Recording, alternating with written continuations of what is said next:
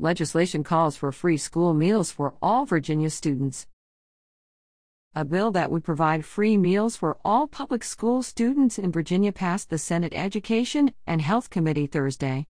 This is about making sure that every kid who goes to school gets fed, no questions asked, said Senator Danica Roem, D. Manassas, the patron for Senate Bill 283, earlier this month.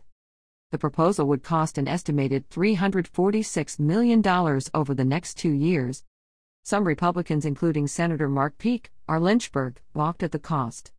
I just obviously do not want any child to go hungry and do not want any child who cannot afford a meal to go hungry, either breakfast or lunch, but I just think at this point, I'm not quite ready to say that the Commonwealth is going to pay for breakfast and lunch for every child in the Commonwealth when you got wealthy counties, Peake said.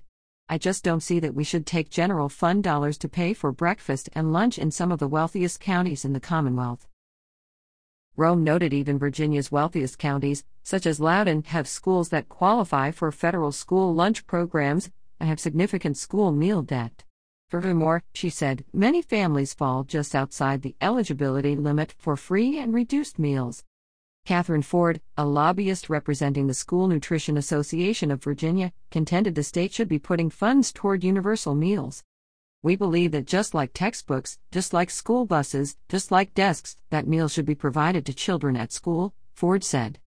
Proposal If passed, all public school divisions in Virginia would be required to make meals available for free to any student unless their parent had notified the school board to not do so the state would reimburse schools for each meal. Currently, only schools that qualify for the federal community eligibility provision can offer all students free meals. Schools qualify for the CEP if a certain percentage of their students are classified as low income. Previously, the federal government set that threshold at 40%, but this September the U.S. Department of Agriculture lowered it to 25%, a change it said would give states and schools greater flexibility to offer meals to all enrolled students at no cost when financially viable. Roem's measure would expand free meals to even those schools that don't qualify for the CEP. The legislation would also require school boards to adopt policies to maximize their use of federal funds for free breakfast and lunch and create a work group to study the potential impact of offering guaranteed school meals. A step beyond earlier legislation. Roem said this year's proposal is an extension of 2020 bills she successfully carried that required divisions to apply to enroll any schools in CEP that qualified for it. Generally, Roem said school breakfasts in Virginia cost $34 million per year, while lunches cost $138 million.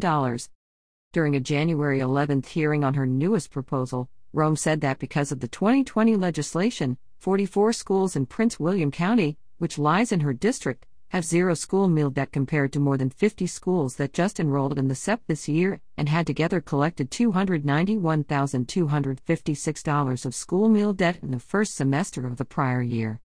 Not every single student who attends a CEP school can't afford their own breakfast and lunch, Roem said. A lot of them come from families that can, but most of the students have enough insecurity at home financially that they need help and collectively, we've decided it's in our interest, it's in the student's interest, and it's the parent's interest to make sure that we are taking care of everyone at the school. Adele Settle, founder of nonprofit Settle the Debt, which raised roughly $250,000 last year to pay down the lunch debt for students in Prince William County, said she often hears from parents who earn just over the threshold to receive free or reduced meals for their students, but they're still struggling and they need help to pay for those school meals.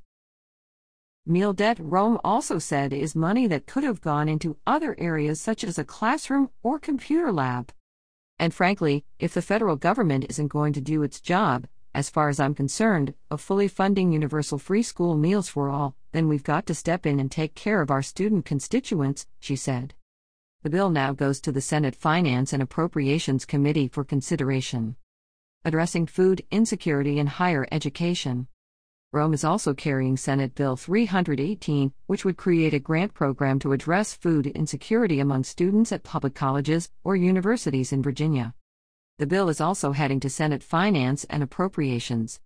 With college enrollment still lower than it was pre pandemic, addressing food insecurity can help students afford tuition and housings so they can stay in school and graduate on time, she said. Under the program, public institutions could apply for grants to address food insecurity. This article first appeared on Virginia Mercury and is republished here with permission. Virginia Mercury is part of States Newsroom, a network of news bureaus supported by grants and a coalition of donors as a 501c3 public charity. Virginia Mercury maintains editorial independence